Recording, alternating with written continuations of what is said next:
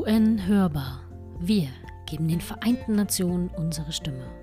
Ein Podcast des Landesverbands Sachsen, Sachsen-Anhalt und Thüringen der Deutschen Gesellschaft für die Vereinten Nationen.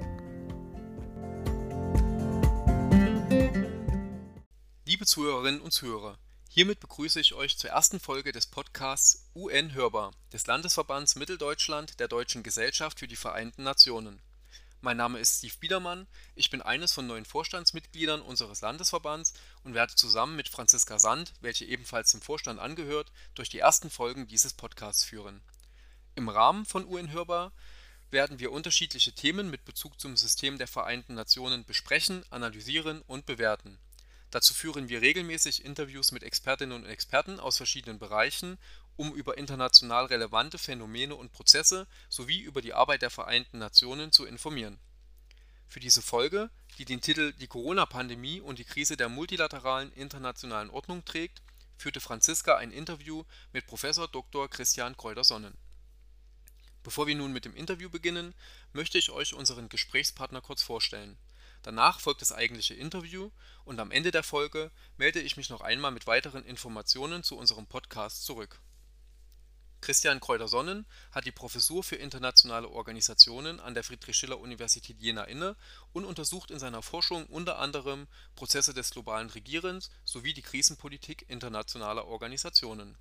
Dabei beschäftigt er sich besonders mit der Weltgesundheitsorganisation WHO und deren Umgang mit globalen Gesundheitskrisen. Ende 2019 veröffentlichte er zu diesem Thema das Buch Emergency Powers of International Organizations welches mit dem Chadwick Elgar Prize der International Studies Association (ISA) ausgezeichnet wurde.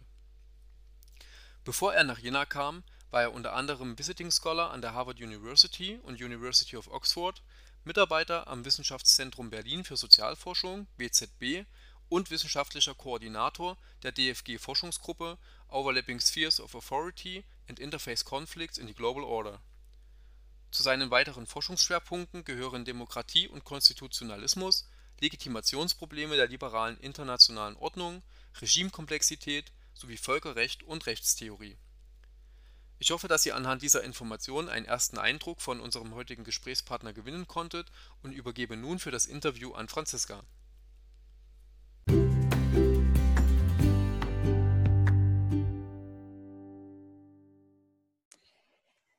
Der Kampf gegen das Coronavirus stellt die Welt seit einigen Monaten vor große Herausforderungen. Ausgangsbeschränkungen und Sperren, Mundschutzpflicht und Homeoffice beherrschen unser tägliches Leben. Wir sind im Alltag des Ausnahmezustandes angekommen. Viele Staaten kämpfen mit zahlreichen Maßnahmen gegen eine weitere Ausbreitung des Virus. Und die Folgen der Krise?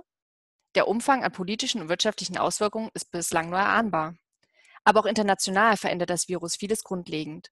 Und so steht in den letzten Wochen und Monaten vor allem die Weltgesundheitsorganisation im Fokus der Kritik. Liebe Zuhörer, mein Name ist Franziska Sand und in der nächsten knappen halben Stunde werde ich Professor Christian Kreuder-Sonn zur Weltgesundheitsorganisation und der Corona-Epidemie befragen. Insbesondere im Hinblick auf die Folgen dieser steht dabei auch die Krise des Multilateralismus im Fokus. Ja, lieber Christian, herzlich willkommen. Guten Tag, liebe Franziska. Vielen Dank für die Einladung. Gesundheitsbedrohungen mit globalen Ausmaß treten ja immer wieder auf. Beispielhaft zu nennen sind hier die SARS-Epidemie von 2002-3, die H1N1-Epidemie oder die gegenwärtige Covid-19-Pandemie. Doch welche internationalen Institutionen und Mechanismen stehen denn vor diesem Hintergrund bereit, um derartige Herausforderungen, um mit derartigen Herausforderungen umzugehen?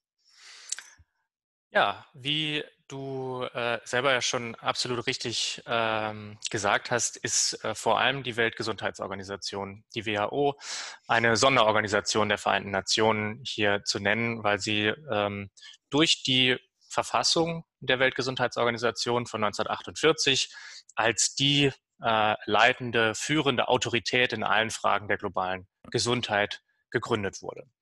Ähm, und dazu gehört auch äh, sich mit Fragen der globalen Gesundheitssicherheit zu beschäftigen. Und das bezeichnen wir in diesem Feld eben vor allem als äh, Fragen von, von Vorbeugung und Bearbeitung von solchen Krisen und Gesundheitsnotfällen.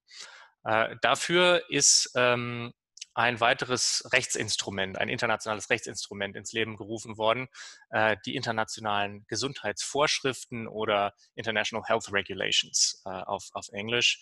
Die haben eine lange Geschichte. Ähm, sind aber in ihrer aktuellen Form gültig seit 2007.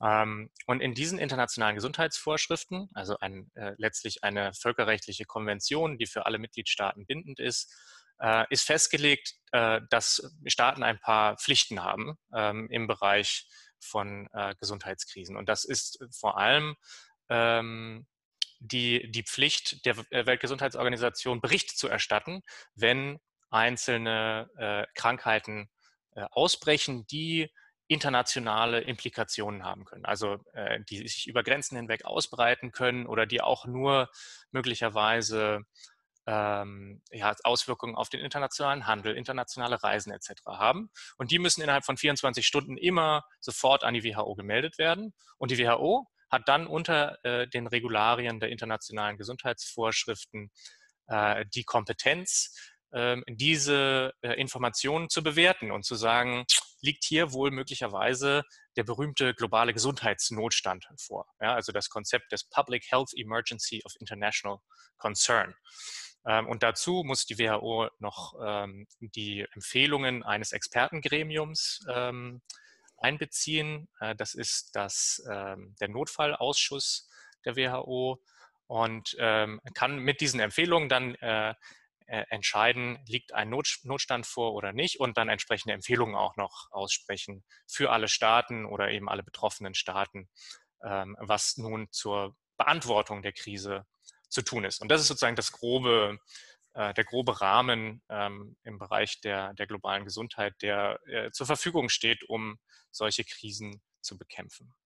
Mhm, Dankeschön. Für viele Länder geht es ja nicht nur allein um, um die Corona-Krise, sondern auch so um die Bewältigung multipler paralleler Krisen. Diese können dann neben Problemen bei der Gesundheitsversorgung natürlich auch ökonomischer, sozialer oder politischer Natur sein und sie können die Sicherheit betreffen und die humanitäre Lage.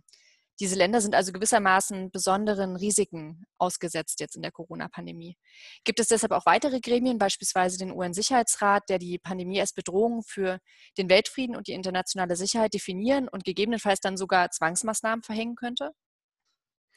Absolut, ja. Es ist erstmal vollkommen richtig darauf hinzuweisen, dass die aktuelle Krise nicht nur eine Gesundheitskrise ist, ja, sondern es ist das, was wir in der, in der Krisenliteratur ähm, eine grenzüberschreitende Krise nennen würden oder eine Transboundary Crisis. Das fasst es meines Erachtens noch ein bisschen, bisschen besser, weil es zeigt, es geht nicht nur darum, geografische Grenzen zu überschreiten, sondern auch noch funktionale Grenzen zu überschreiten. Ja, es ist eine Krise, die, die weltumspannend ist, aber auch politikfeldumspannend ist sozusagen. Und es ist nicht nur Gesundheit, sondern auch Wirtschaft, Sicherheit, soziale Fragen, Entwicklungsfragen etc.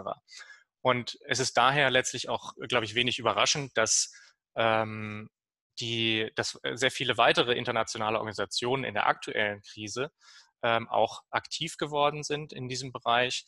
Ähm, das sind natürlich regionale Organisationen, aber auch ähm, zum Beispiel Weltbank und IWF, die sich vor allem dann mit den, mit den finanziellen Dimensionen äh, auseinandersetzen und ähm, der UN-Sicherheitsrat, äh, der eine auf jeden Fall äh, sagen wir, eine logische Komponente in diesem Kontext spielen kann, äh, jetzt aber natürlich äh, in der aktuellen Situation ähm, von einer Blockade geprägt ist. Aber grundsätzlich ähm, ist es so, dass natürlich der UN-Sicherheitsrat auch in Fragen globaler Gesundheit, wenn diese äh, eine Sicherheitsdimension haben, aktiv werden kann. Und äh, der Sicherheitsrat hat ja schon in der Vergangenheit äh, zweimal ähm, auch bei, äh, bei Pandemien, einmal bei AIDS und einmal in der Ebola-Krise ähm, auch gehandelt. Äh, und zwar diese, äh, äh diese Krankheiten als äh, Sicherheitsbedrohung festgestellt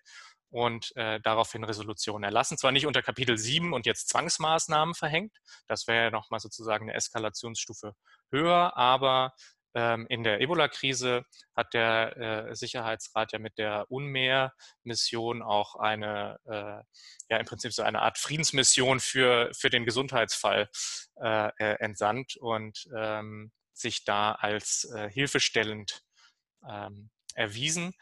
In der aktuellen Krise ist der Sicherheitsrat bisher leider ähm, sagen, äh, funktional untätig geblieben, weil äh, sich die Mitglieder noch nicht zu einer gemeinsamen Position haben durchringen können.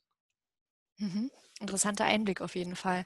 In deinem Buch untersuchst du ja unter anderem auch das Agieren der WHO im Fall von der SARS- und Ebola-Pandemie und stellst fest, dass internationale Organisationen wie zum Beispiel die WHO dann auf Grundlage außergewöhnlicher Notwendigkeit auch ihre Befugnisse erweitern können und in die Rechte der Regeladressaten eingreifen können, also so eine Art Notstandspolitik. Und wie würdest du denn jetzt das Verhalten der WHO auch rückblickend im Hinblick auf die Corona-Pandemie beurteilen? Also lassen sich Unterschiede zum Umgang mit früheren Pandemien beobachten zum Beispiel? Mhm. Ja, ich glaube, ähm, am, äh, am besten lässt sich ähm, wahrscheinlich das, äh, das Handeln der WHO heute in der Corona-Krise kontrastieren mit ihrem Umgang äh, mit der SARS-Krise. Denn äh, in, in der SARS-Krise gab es ähnliche Ausgangsbedingungen, ähm, auch einen Ausbruch eines Coronavirus, wie wir wissen, SARS-1 äh, wird, wird es ja heute genannt. Ähm, während äh, Covid-19 sozusagen auf SARS-2 basiert. Ähm, auch ein Ausbruch in China und auch da äh, Probleme sozusagen mit der chinesischen Regierung, die sich äh, zierte damals, ähm, die, das Ausmaß, die Existenz und das Ausmaß des Ausbruchs zuzugeben. Damals hat die, äh, die WHO jedoch, und das, äh, das ist das, was man in der Tat sozusagen als eine Art Selbstermächtigung und Notstandsgewaltenanmaßung äh, äh bezeichnen könnte, ähm, China massiv konfrontiert und kritisiert für äh, das, was sie getan haben, obwohl damals die aktuellen äh, internationalen Gesundheitsvorschriften noch gar nicht galten und die WHO eigentlich das Mandat dazu noch gar nicht hatte. Ja, und da äh, ist die WHO äh, konfrontativ stark äh, vorgegangen und hat ähm, sich politische Autorität erworben durch das Handeln in der Situation, würde ich mal sagen. Ja?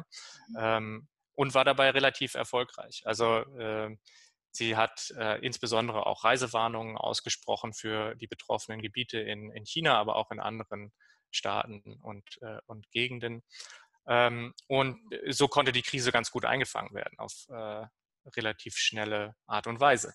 Äh, heute ist es so, dass sozusagen die ähm, man das Gefühl hat, dass es fast ein bisschen umgekehrt verläuft. Ja? Und dass wir zwar eine formal vom Mandat her stärkere WHO haben, die aber sich nicht traut, dieses Potenzial auszuschöpfen.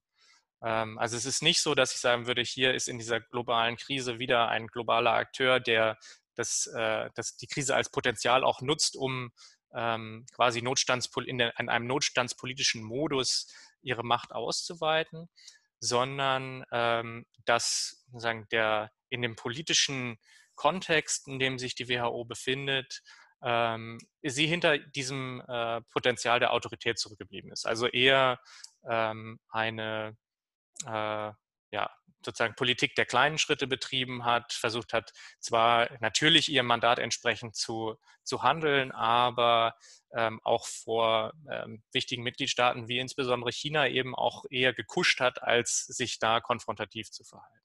Mhm. Also würdest du die institutionelle Dynamik eher als schwach bezeichnen oder als gering in den letzten Monaten jetzt hinsichtlich der Corona-Epidemie? Gab es für dich jetzt kein, keine wirkliche Entwicklung innerhalb der Corona-Epidemie der WHO? Naja, ähm, das ist eine, eine, eine, gute Frage. Es ist natürlich irgendwie ein sehr schneller ähm, Prozess gewesen äh, und sehr, äh, auf der einen Seite wahnsinnig viel Entwicklung und auf der anderen Seite auch äh, nicht so viel. Also wir haben ähm, natürlich irgendwie ein äh, großes Gezerre, was, äh, was an der WHO stattfindet und äh, tausend verschiedene Interessen, die in verschiedene Richtungen diese Organisation zerren äh, oder es zumindest versuchen. Und äh, die Organisation selbst hat am, in den ersten Monaten einen Ansatz gefahren, der darin bestand, sagen, die unumstrittene technische Hilfe zu leisten, die, die auch wahnsinnig gut und wichtig äh, war und ist. Äh, aber auf der anderen Seite in den, im Bereich der, der Bewertungen und äh, grundlegenden Entscheidungen, insbesondere auch eben in, in der Frage, wie verhält man sich gegenüber China, da einen, äh, einen Weg einzuschlagen, der besagte, also um, um mit diesem Staat äh, kooperieren zu können, müssen wir wohl anscheinend äh, uns unterwürfig verhalten, das Verhalten Chinas loben und bloß nicht kritisieren, um nicht den Zugang zu weiteren Informationen gänzlich zu verlieren. Das scheint mir sozusagen vor allem die, die Angst bei der WHO äh, gewesen zu sein. und das hat natürlich dann wiederum äh, in einer Dynamik dazu geführt, dass dagegen dann aus der Öffentlichkeit, aus der Wissenschaft und dann natürlich vor allem aus der Politik, ähm, vor allem aus den USA, dagegen so eine Art Backlash, also ein, äh, ein Rückfall quasi äh, kam, der ähm, dazu geführt hat, dass die WHO im Kreuzfeuer steht äh, und jetzt von allen Seiten äh, auch geschwächt wird. Mhm. Und an welchen Stellen sollte deiner Meinung oder deiner Einschätzung nach jetzt nachjustiert werden, um zukünftig vielleicht anders auf Gesundheitsherausforderungen wie Pandemien äh, zu reagieren oder effektiver auch reagieren zu können? Also sollte man beispielsweise die Befugnisse der WHO im Hinblick auf ihre Handlungskompetenzen ausweiten und wie könnte man dies realisieren? Also so, ähm, wenn man jetzt beispielsweise an die Schaffung internationaler Regime zur Prävention und Bekämpfung von Krankheiten auf internationaler Ebene denkt, gibt es da irgendwie Ideen deinerseits? Ähm, ja, ich ähm, arbeite gerade mit meiner Kollegin Gisela Hirschmann aus, äh, von der Universität Leiden an äh, einem institutionellen Vorschlag, ähm, wie man möglicherweise ein etwas integrierteres äh, globales Regime zur globalen, für globale Gesundheitssicherheit erschaffen kann. Natürlich mit den bestehenden Institutionen, ähm, aber äh, unter Reformzwang sozusagen. Ja. Also ich glaube, worum, wo man kaum umhin, umhin kommen wird, ist ähm, die internationalen Gesundheitsvorschriften noch einmal zu überdenken und zu überarbeiten. Ähm, ich glaube, äh, es ist ganz wichtig, vor allem, also in, in beiden Bereichen, im Bereich der Prävention als auch im Bereich der Bewältigung nochmal nachzulegen. Und im Bereich der Prävention ist es, denke ich, wichtig zu sagen, wir brauchen äh, einen breiteren Katalog an Verhaltensvorschriften für die Mitgliedstaaten, die verbindlich sind ähm, und die vor allem auch überprüft werden können von der WHO. Äh, also meines Erachtens ist es äh, absolut wichtig, dass man über die Berichtspflicht für einzelne oder für Krankheitsausbrüche mit internationalen Implikationen hinaus zum Beispiel ähm, Vorschriften auch erlässt für äh, zum Beispiel die Sicherheit von Forschungslaboren äh, an, an Viren, für möglicherweise auch eben den Wildtierhandel, für alles Mögliche, was sozusagen gesundheitspolitische Implikationen haben kann, auch für die, ähm, die, äh, die Leistungsfähigkeit äh, von Gesundheitssystemen. Ein Punkt, der sich dann wiederum natürlich mit Entwicklungszusammenarbeit und so weiter äh, verschränken muss. Äh, und da bin ich der, der Ansicht, dass die, die WHO dringend auch äh, vermehrt Kompetenzen zur Überwachung braucht. Also äh, du kennst das aus dem Bereich des Nichtverbreitungsregimes, ja, wo es die äh, zum Beispiel die, die internationale Atomenergiebehörde gibt und äh, da gibt es diese berühmten Inspektoren, die in die Länder entsandt werden, um äh, zu gucken, ob sich da an die Regeln ähm, des Nichtverbreitungsvertrags zum Beispiel gehalten wird. Ja? Und wenn nicht, dann können diese Inspektoren das der Organisation melden und die kann es äh, im äh, Notfall sozusagen auch dem UN-Sicherheitsrat melden. Und so eine, Eskalations, äh, so eine Eskalationsform schien mir durchaus plausibel, auch im Bereich der Gesundheit zu entwickeln, wo man sagt, ja, ähm, die WHO schickt Inspektoren in die Länder, die WHO kann dann auch veröffentlichen, äh, und durch sozusagen Naming und Shaming äh, schon mal versuchen, Compliance herzustellen. Und wenn das alles nicht funktioniert, kann eventuell auch der UN-Sicherheitsrat eben damit befasst werden. Mhm. Und abgesehen von, von der Überwachung oder Schaffung von Überwachungsmechanismen, wie stehst du denn zum Thema Sanktionierung der Mitgliedstaaten direkt durch die WHO? Also sollte sie vielleicht auch künftig Sanktionierungsmaßnahmen bekommen? Mhm. Also es ist natürlich schon mal Punkt A absolut richtig festzustellen, dass, glaube ich, ein äh, guter Teil der Misere, äh, in der wir uns befinden, mit äh, dem aktuellen Regime darauf zurückzuführen ist, dass natürlich die Mitgliedstaaten alle nur freiwillig die Maßnahmen und Empfehlungen der WHO befolgen müssen. Ja, ähm, und wenn sie das nicht wollen, dann kann die WHO ganz wenig dagegen tun und dann kann eigentlich können, kann kaum jemand irgendwas äh, dagegen tun. Deshalb ist, glaube ich, auch eben diese Dynamik äh, entstanden zwischen der WHO und China, weil China eben nicht dazu gezwungen werden kann, ähm, sich entsprechend den, äh, den Regeln zu verhalten.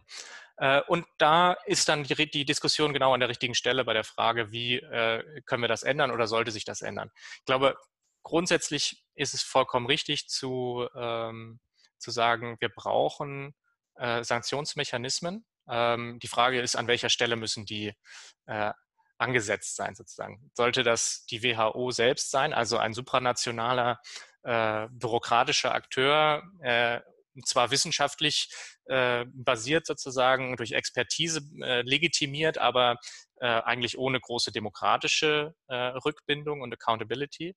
Ähm, ist das nicht eher etwas, was dann auch politisch ähm, verantwortet werden muss, so eine Sanktionierung. Ja? Ich würde sagen, mir, mir schwebt sowas vor wie Eskalationsschritte an dieser Stelle, wo man sagt, ähm, die WHO sollte schon glaube ich, auch aktiver wieder zurückgehen auf diesen Punkt, den, der in der SARS-Krise äh, richtig angegangen wurde, wo man öffentlich äh, kritisiert hat.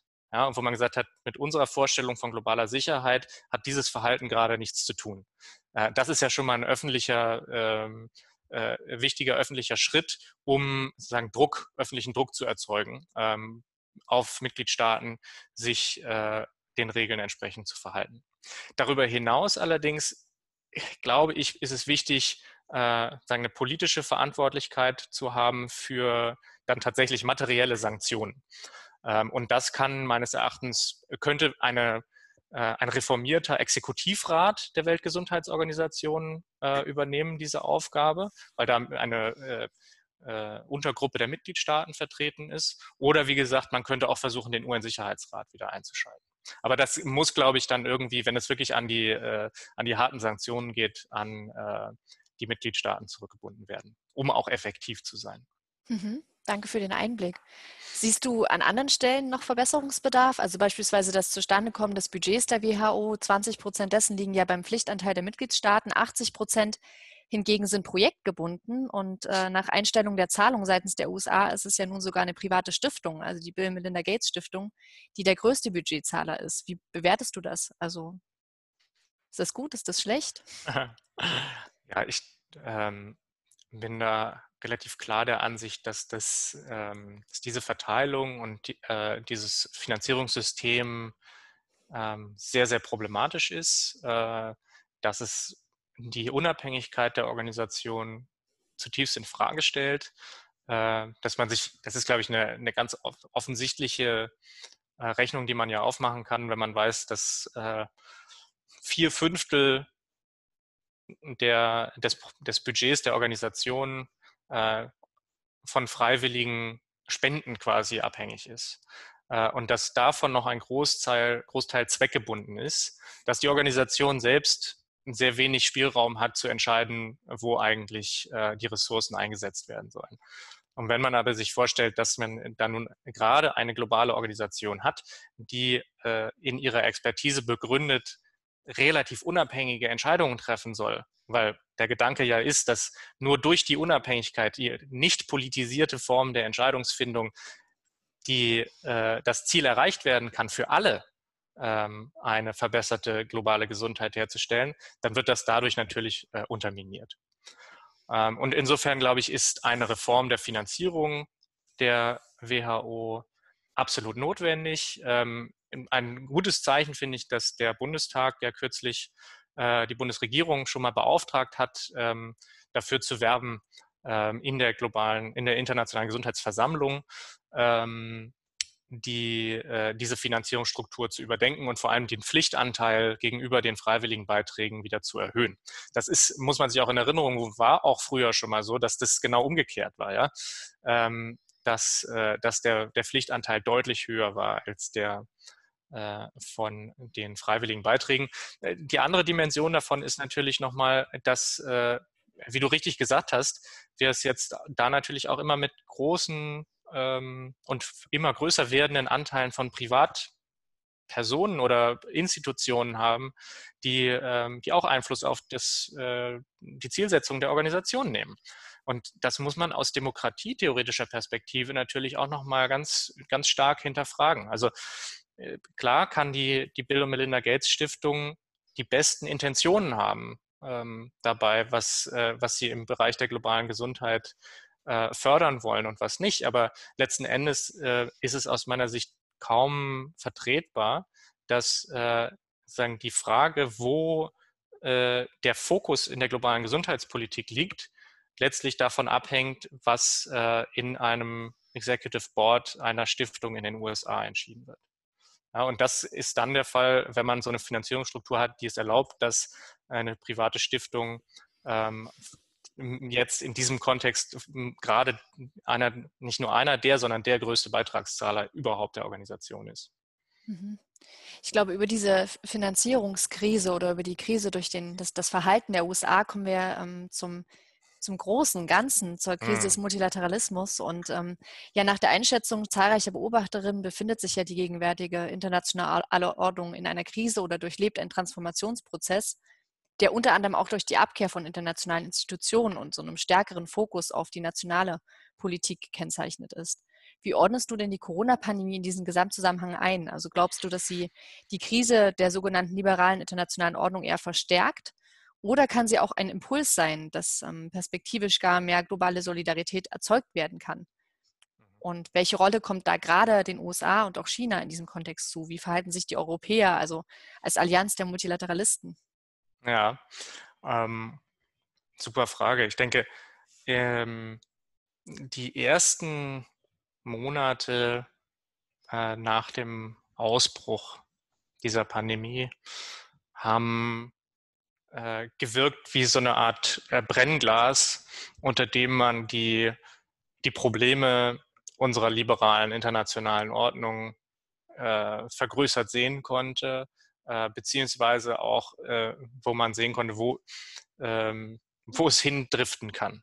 Ja, denn klar war das kein, kein Moment globaler Solidarität und internationaler Kooperation, sondern diese, ähm, diese Grundidee des, äh, des Nationalen, ähm, das wäre von, von Donald Trump damals in seiner äh, Antrittsrede mit America First ausgerufen wurde, kann man, denke ich, so, äh, konnte sich auf einmal global übertragen, auch in alle möglichen anderen Kontexte, sogar auf den, den deutschen Kontext, äh, wo es erstmal hieß, also meine Nation zuerst. Ja, äh, das war irgendwie so der Leitgedanke von äh, äh, einer wirklich weitreichenden Zahl an äh, Staats- und Regierungschefs, äh, die gesagt haben, zum Beispiel Exportstopp für ähm, medizinische Güter, ähm, Kooperationen eingestellt, Grenzen geschlossen, äh, Hilfeleistungen werden erstmal unterbunden, weil man braucht ja alles erstmal für sich selbst. Ja. Also da ist eine, eine Welt erstmal in ihre Einzelteile ein, auch ein, ein integriertes System erstmal in seine Einzelteile zerfallen. Und das fand ich schon ähm, auch erschreckend zu sehen dass da sozusagen sich dieser ganze, ähm, die ganze Grundproblematik auch der äh, äh, sozusagen einerseits der, der Schwierigkeiten von, von Kooperation unter Stress, aber auch eben der, äh, glaube ich, schon existierenden und weit fortgeschrittenen Dimensionen, die, die du ja eben auch angesprochen hast, dass sich sozusagen viel Ablehnung auch aufgebaut hat in den letzten Jahren gegenüber äh, liberalen internationalen Institutionen so bahnbrechen konnte. Ich würde aber schon auch sagen, es ist meine, meine Ansicht so nach der, äh, nach einigen Monaten jetzt, dass äh, die Frage, ob das jetzt sozusagen der Todesstoß war für die liberale Ordnung oder ob es vielleicht auch allen nochmal die Augen geöffnet hat, ähm, wo man sich hinbegibt, wenn man eine äh, Institutionenordnung kreiert, die, die so funktioniert, nämlich meine Nation zuerst und wo man Interdependenzen versucht, für den eigenen Vorteil auszunutzen und nicht für gemeinsame Gewinne äh, aufzubauen. Ähm, das, äh, da bin ich mir noch nicht sicher, in welche Richtung das jetzt tendiert. Ich glaube, man sieht schon äh, natürlich gerade in der Europäischen Union ähm, auch nochmal wieder äh, Fortschritte, die sozusagen weggingen von diesem Urinstinkt ganz am Anfang ähm, hin zu mehr Kooperation. Ähm, ich würde auch sagen, dass natürlich durch, obwohl die WHO so stark ähm, unter Beschuss ist und so stark in der Kritik steht, vor allem von einem der, der, der, der wichtigsten äh, Mitgliedsländer, den USA, ähm, sich natürlich dagegen auch wieder nochmal Widerstand formiert. Also sozusagen eine, ein positiver für die, für die internationale Ordnung und regelbasierte Ordnung Widerstand. Und äh, das sind dann zum Beispiel eben auch die Staaten, die in der Allianz äh, für den Multilateralismus tätig sind, ähm, viele europäische Staaten, aber auch andere, ähm, die äh, sich dafür aussprechen, genau solche Systeme, ähm, wie wir sie haben, nochmal zu stärken und zu verbessern und das nicht ähm, sagen die Lehre aus so einer problematischen Situation wie jetzt sein kann, unsere internationalen Organisationen funktionieren nicht, deswegen schaffen wir sie ab, äh, sondern Multilateralismus muss deswegen gestärkt werden. Ja? Wenn man Probleme erkennt, muss man sie lösen und das auf der äh, internationalen Ebene. Ähm, ja, also ich, es ist schwer zu sagen natürlich, in welche Richtung äh, es gehen wird.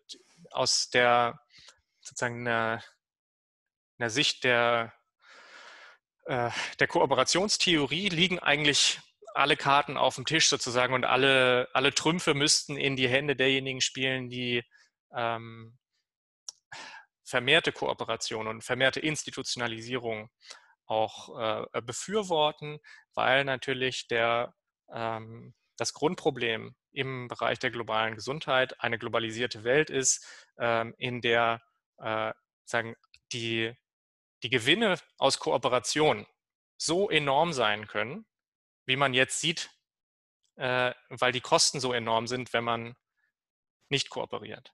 Ja? Und ich glaube, das ist, das ist ein Punkt, den man, äh, den man stark machen muss und auf den man hoffen muss, dass er sich auch äh, gegen nationalistischen Populismus äh, äh, am Ende durchsetzen kann. Ja, ich denke, das ist äh, ein super Schlusswort. Vielen Dank für deine Einschätzung. Liebe Zuhörer, damit wären wir dann auch am Ende unseres heutigen Podcasts angekommen. Dir, Christian, herzlichen Dank für das Gespräch. Sehr gerne. Und ähm, ja, bis auf Wiederhören. Tschüss.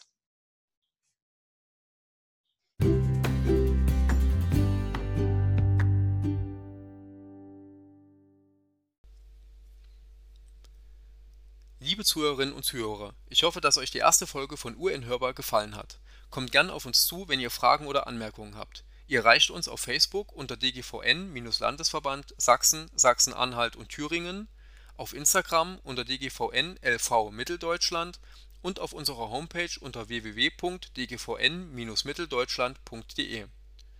Weitere Folgen haben wir für Juli und August geplant, unter anderem zum Thema Women, Peace and Security.